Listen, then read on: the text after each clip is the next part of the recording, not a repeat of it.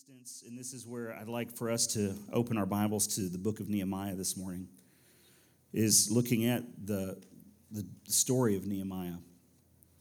We don't have time today to go into the, in the entire thing, but let me just set this up for you, give you an overview. In, in the scriptures, the books of Ezra and Nehemiah, both of them, uh, in most of our Bibles today, they're separated out in two books, but Originally, they were one, one book because it's one continuous story, Ezra and Nehemiah. And um, after Babylon had invaded and destroyed Jerusalem and the temple, the Babylonians took a large number of the Israelites into captivity, into exile. And 50 years after these Israelites had been in exile, some of them were allowed to return back to Jerusalem. And when they got back there, they were busy with the work of rebuilding the temple and rebuilding the city and rebuilding their lives, their, their culture. And it was their kingdom work that they were about. And so 50 years of this, and, and uh, it's not going all that great for them. Then some more years go by, and this guy named Nehemiah, who was in service of the Persian king, uh, Artaxerxes, he had heard that Jerusalem's walls had just completely turned to ruins.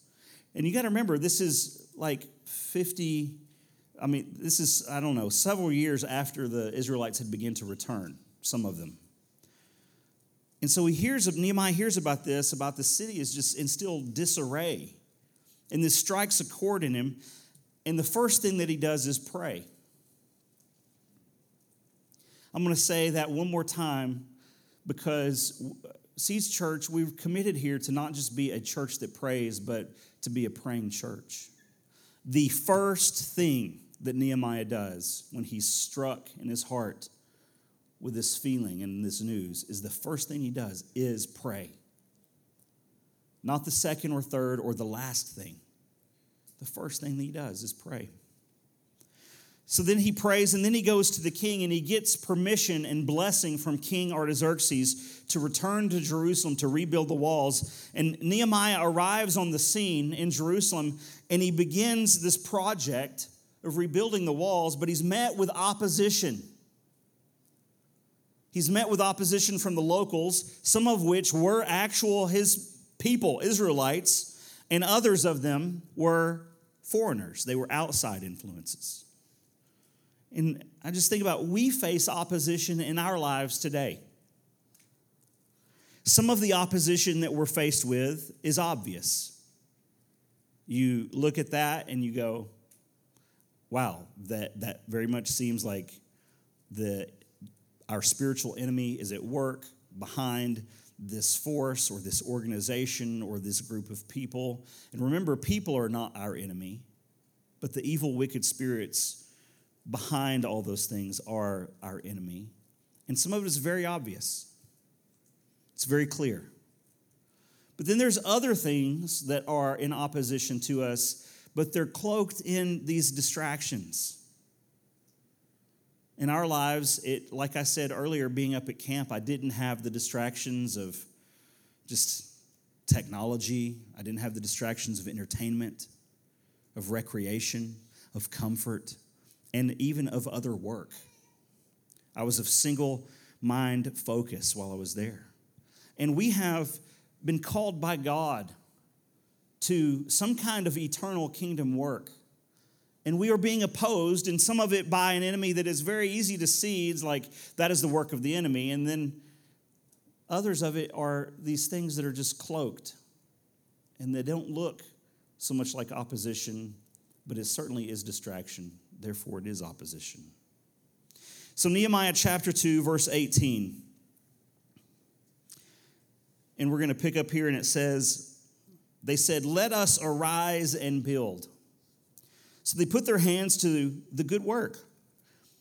In verse 19, but when Sanballat the Horonite and Tobiah the Ammonite official, so these are, these are foreign influences that are in the area, that are in the region, and then Geshem, the Arab, when they heard about Jerusalem rebuilding, they mocked us and despised us and said, What is this thing that you're doing?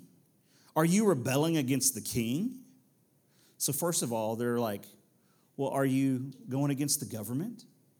And it's interesting, we talked about this at camp a little bit when we looked at some of the stories of some of the martyrs, like William Tyndale, whose mission from the, his eternal kingdom work was to translate the scriptures from Latin into English for that every English person, English speaking person, could have their own Bible and read it.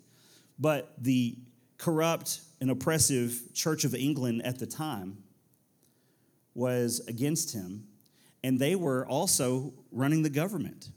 And so Miss Katie, who was at camp with us, asked the boys and girls, Is it ever okay to not obey the government? And a lot of the boys and girls were like, No, no, no, it's not okay to, diso- uh, to disobey the government. And we were like, Sometimes. When your government goes against the word of God, we are true to God's word and to the King of Kings, not to the King of the land. And so here, these guys, Sanballat and Tobiah and Geshem, are trying to distract Nehemiah and saying, hey, you're going against the government.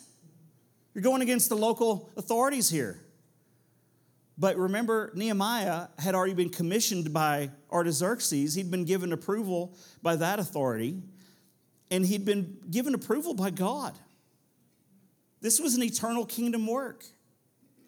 And so, verse 20, Nehemiah answered them and said to them, The God of heaven will give us success. Therefore, we, his servants, will arise and build. But you have no portion, right, or memorial in Jerusalem. In the face of opposition, in the face of distraction, Nehemiah remains confident in who God is and what God has called them to do. And even though Nehemiah's response to the opposition is full of faith, it's full of confidence, it doesn't mean that it was easy. This was not an easy thing that the Lord had burdened his heart with. It was not an easy thing that he had been commissioned to lead. He was full of confidence, he was full of faith, kind of opposite of Gideon. You know, we've been talking about Gideon a lot for the last several weeks. The angel of the Lord came to Gideon, and Gideon's like, You picked the wrong guy. But Nehemiah had this confidence, but it didn't mean that the work was easy. But he was committed to it. He wasn't going to be distracted. And, and, and although it's incredibly important to stay in faith and in confidence when you meet opposition and distractions, it can be incredibly difficult. And oftentimes, when you're walking by faith and when you're serving the Lord, trying to make your home an altar, when you're going God's way, when you're doing His way of doing things, when you're doing right, oftentimes you will meet opposition, and you will certainly meet distraction. And I'm telling you this so that we can be aware. If you're not aware, then it's easily to get sidetracked. It's easily to be drawn into the temptation. Oh, well, that's not a bad thing. There's nothing wrong or evil about that you're right. There's nothing in and of itself evil about this thing that this is distracting you, other than it's keeping you from your eternal kingdom purpose. Let's skip over to chapter 4.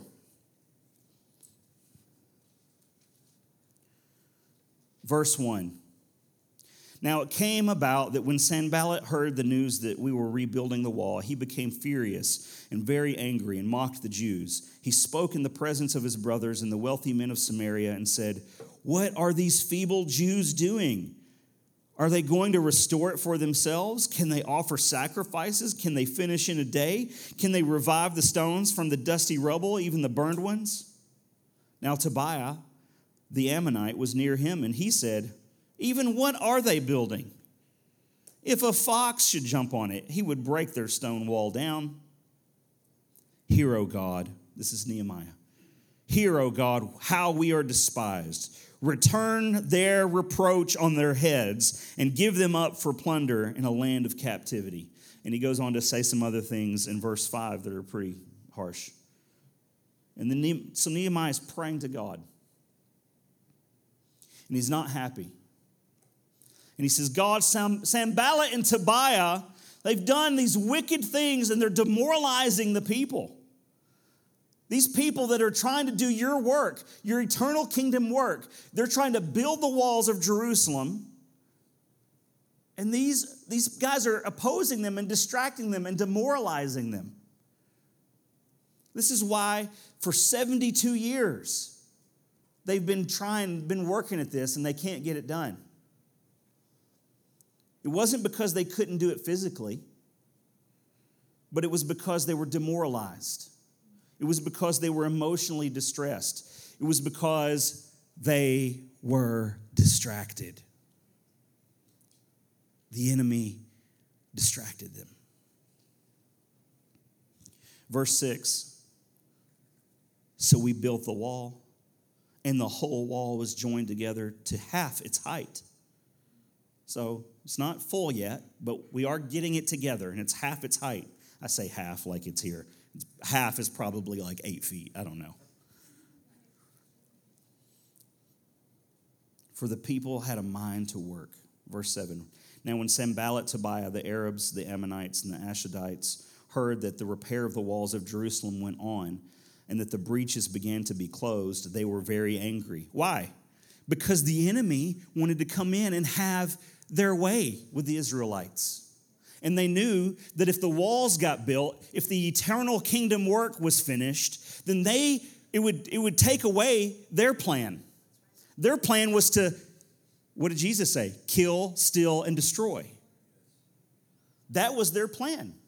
And the enemy has the same plan for you today. He wants to kill, steal, and destroy. He has the same plan for your family. He wants to kill, steal, and destroy from your family, and he wants to do that from the church we have to be about our kingdom work, our eternal kingdom work, not be distracted. There's a work that God has for us to do. It's time to not listen to the outside voices. It's not time to be distracted by comfort. It's not time to be distracted by recreation and entertainment. It's not time to be distracted by this hard, difficult work over here that says, "Oh, I need your attention. Uh, come over here. Come fix me. Come give me your your energy." And you're like, "Wait a second.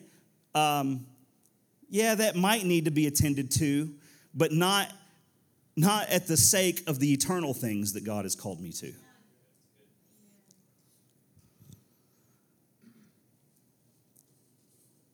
All of them conspired together to come and fight against Jerusalem and, it, and to cause a disturbance in it. So even these enemies begin to ally together to just cause a disturbance. The wall's halfway built.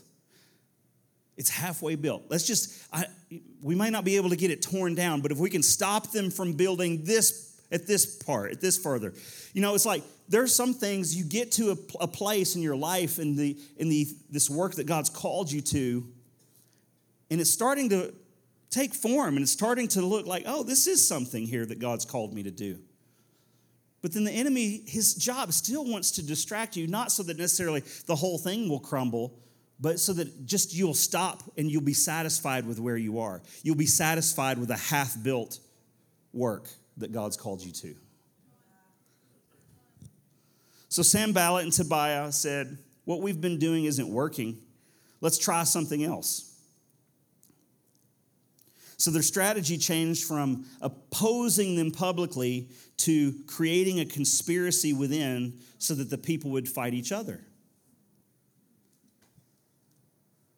Man, do we not see this in our families? Do we not see this in the church today? I, the enemy is just like, hey, I'll just be sneakier.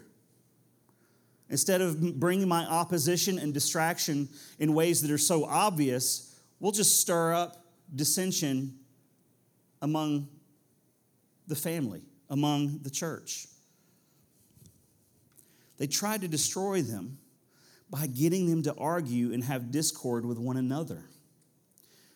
Let me ask you this question What does distraction do to us? It divides us. Distraction leads to division. Here's what the enemy does whispers in your ear. You know what she was thinking about you? She doesn't respect you. And then the enemy gets in her ear. You know what he thinks about you? He doesn't love you. The enemy's goal is to get us to divide. And he's trying to get us to turn against each other. But Nehemiah said this very smartly. Verse 9, he said, But we prayed to our God. Once again, what is the answer? What's the first thing we do? Pray. And because of them, we set up a guard against them day and night. So we've, we're praying, but now we're actually doing things. We, we're actually not being passive and just closing our eyes and hoping the enemy will, will not you know, cause division on the, amongst our ranks anymore. We're not just closing our eyes and hoping the enemy will forget about us and just kind of pass on by. No, but we're actually being intentional and purposeful to set up a guard to see that we're not going to be attacked, to see that we're not going to be divided. There's some things in your life, guys, it's time to wake up, to be aware, and to be on guard. And not just hope and praying is good, but prayer always comes with action. The Lord will, will reveal some things to you for you to do. And it's important that you do them to be on guard so the enemy doesn't come and distract and divide.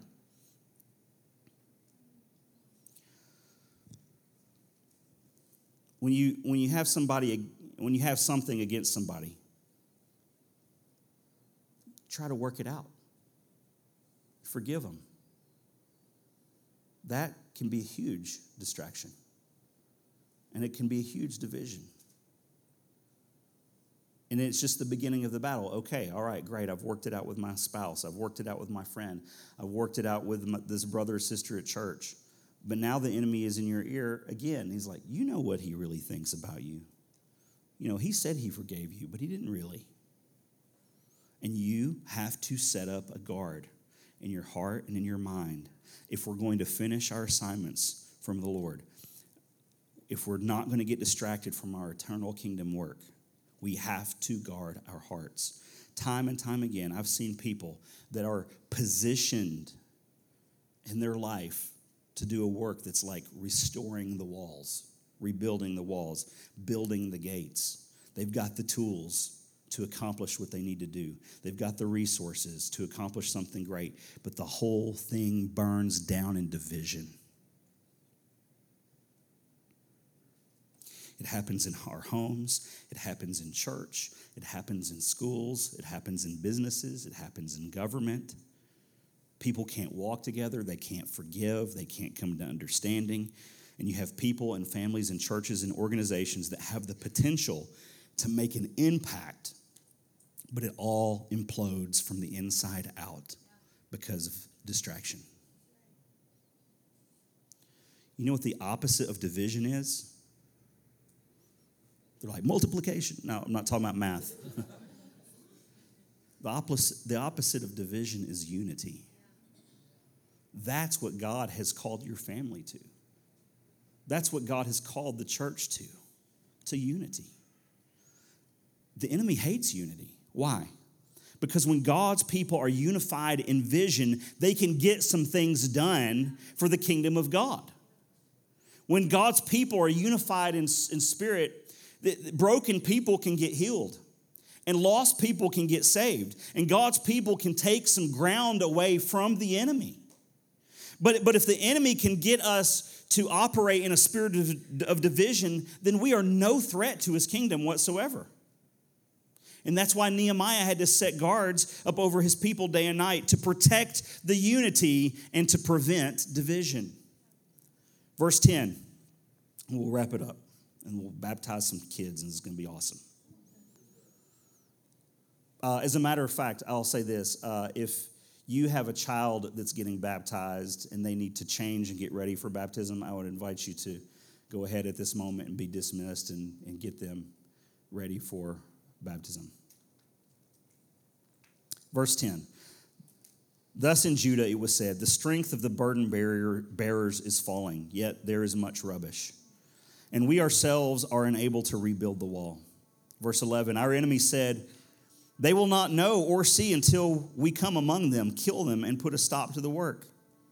When the Jews who lived near them came and told us ten times, They will come up against us from every place where you may turn.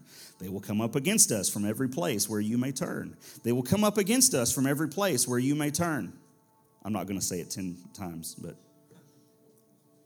Then I stationed men in the lowest parts of the space behind the wall, the exposed places, and I stationed the people in families with their swords, spears, and bows. Means, hey, we are at work, but we are also at war. Both things. We're at work and we're at war. And when I saw their fear, I rose and spoke to the nobles, the officials, and the rest of the people. And this is what Nehemiah said to the people, and this is what the word is to us today. Do not be afraid of them.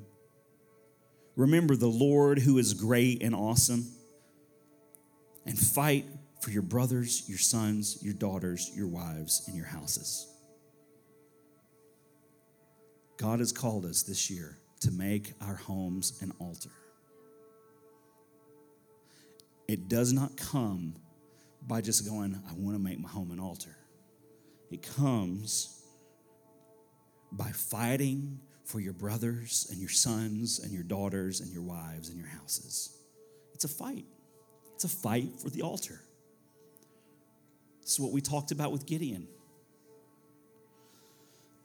And, and here in this story, it's not just about a wall anymore. It, this is personal, it's about your family. Yeah. Nehemiah said, When you lay bricks, you're fighting for your family. When, when you go and you start building the gate, and when you put up the gate, you're going to war for your family. So when you lay bricks, do it in the name of your family. When you add, add a section of the wall, do it in the name of your children. Nehemiah was trying to get them to tie their physical work to their spiritual inheritance. And there are things that God has called us to, even here in the physical realm, but they are tied to eternal kingdom work.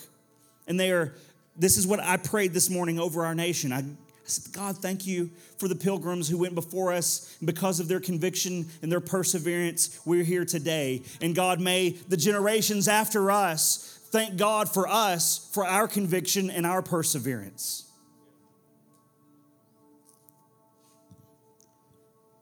Nehemiah is trying to do this, and he's like, You're not building a wall, you're extending a legacy. And when they finally have got this figured out and they've tied out, they've tied together the finishing of this wall to the restoration of their families, they were able to do, they were able to build the wall in 52 days. Something that they could not have accomplished in 72 years, they did it in 52 days. Why? Because they were not distracted, because they realized they were at work and at war, because they were doing it connecting what they were doing to their spiritual inheritance and their, and their legacy. And God did something awesome through these people. They realized it was all tied to restoration and protection and their legacy. If we go on to read through chapters five and six, we see the climax of the walls being built and we, we also see that Sanballat comes back to accuse Nehemiah, and Nehemiah responds and says, Hey, I realize they were just trying to make me afraid so that the work would stop. And this is what he says in verse 12 in Nehemiah 6 12. Nehemiah says, I realized that they were just trying to make me afraid so that I would stop. And that if I had stopped, that would have been sin against God.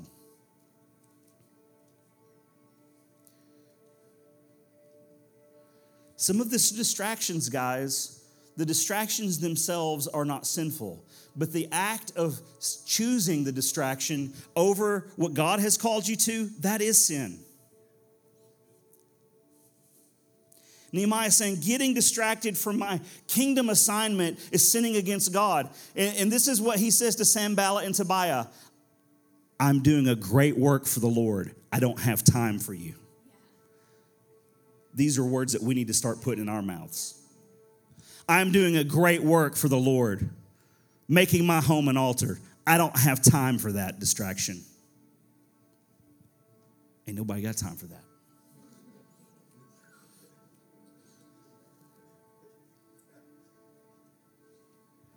Listen, tie what you're doing every day, your everyday work, tie it to your kingdom assignment from the Lord. And when you do that, you're going to find some courage and some confidence. It doesn't mean it'll always be easy, but you'll find some courage and some confidence when you realize what I'm doing is tied to the eternal kingdom work that God has called me to. And oftentimes we have opportunities to do great things for God, but we don't see it because we've not realized in our mind, I'm about God's work. We think we're about our work.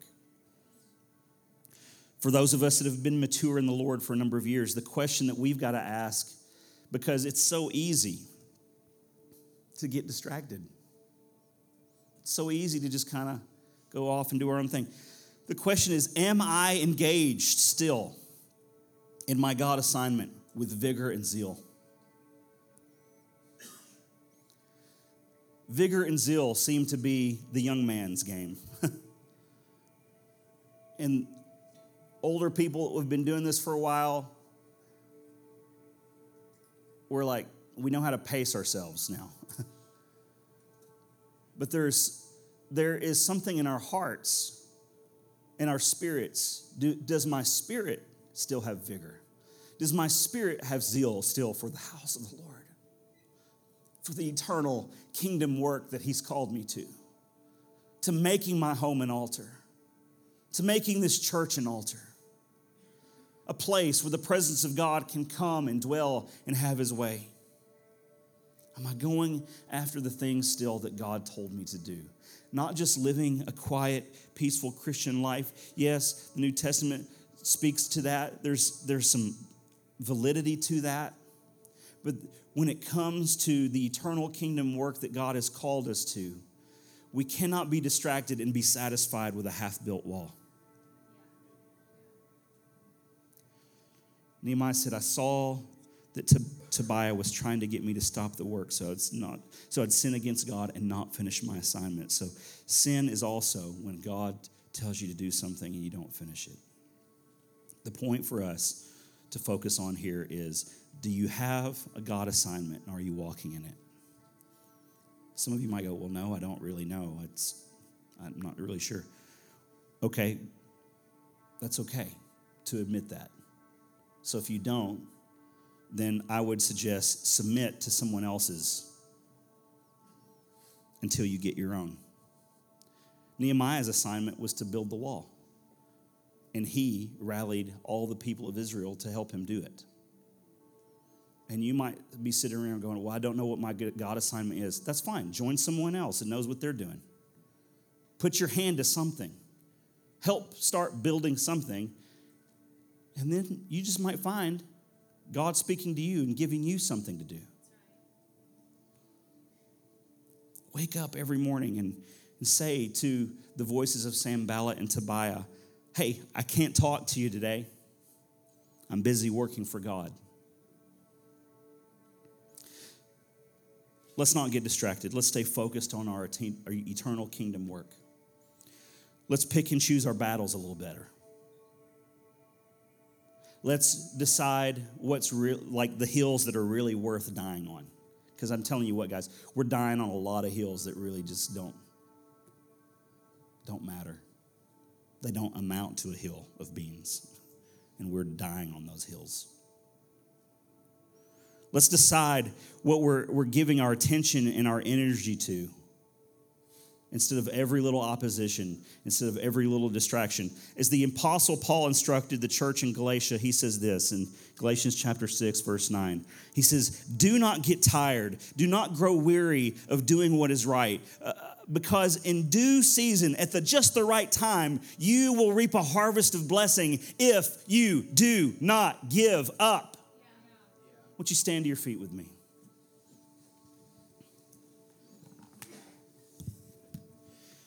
Heavenly Father, I just ask you right now Holy Spirit, encourage us, fill us with courage, fill us with vigor and zeal in our hearts. God, I, I pray for those of us in the room that we, we've been about building an eternal kingdom work, but for some reason or another, if whether we hit opposition or distraction and we've stopped what we're doing, God, forgive us and help us get back on track. We want to be obedient. We want to be about your work. We want to be about a spiritual inheritance and legacy that will, will remain. Help us, God, to, to have the same kind of words that that Nehemiah said, God, help me say, ah, I can't talk to you guys right now. You're not as important as what God's called me to. I can't afford to get distracted by your nonsense. God, give us that same kind of resolve, every single one of us. And Lord, I pray for those, those of us in the room that we're just, we, we might be clueless. We might be like, I just don't even know what God's called me to do or, or what, what this looks like about what is my physical work. God, I pray that you would first call us, remind us to come to our knees and to be the place of prayer to come and meet with you in, in an intimate place of prayer, that we can come and, and talk to you, but God, that we can stop and be quiet and listen to what your voice has to say to us. And God, if you're saying to us, go and join the work of, of Nehemiah and go over there and help this person build the wall, God, then we'll do it. But the God, if you give us an assignment, God, we want to be obedient to that.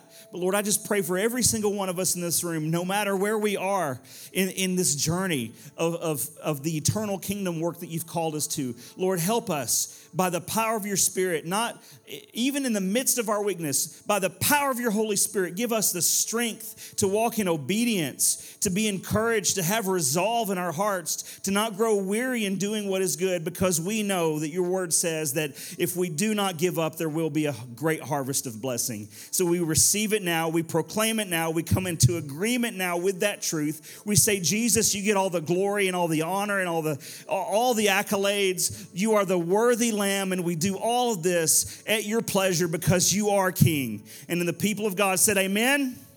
Amen. Amen.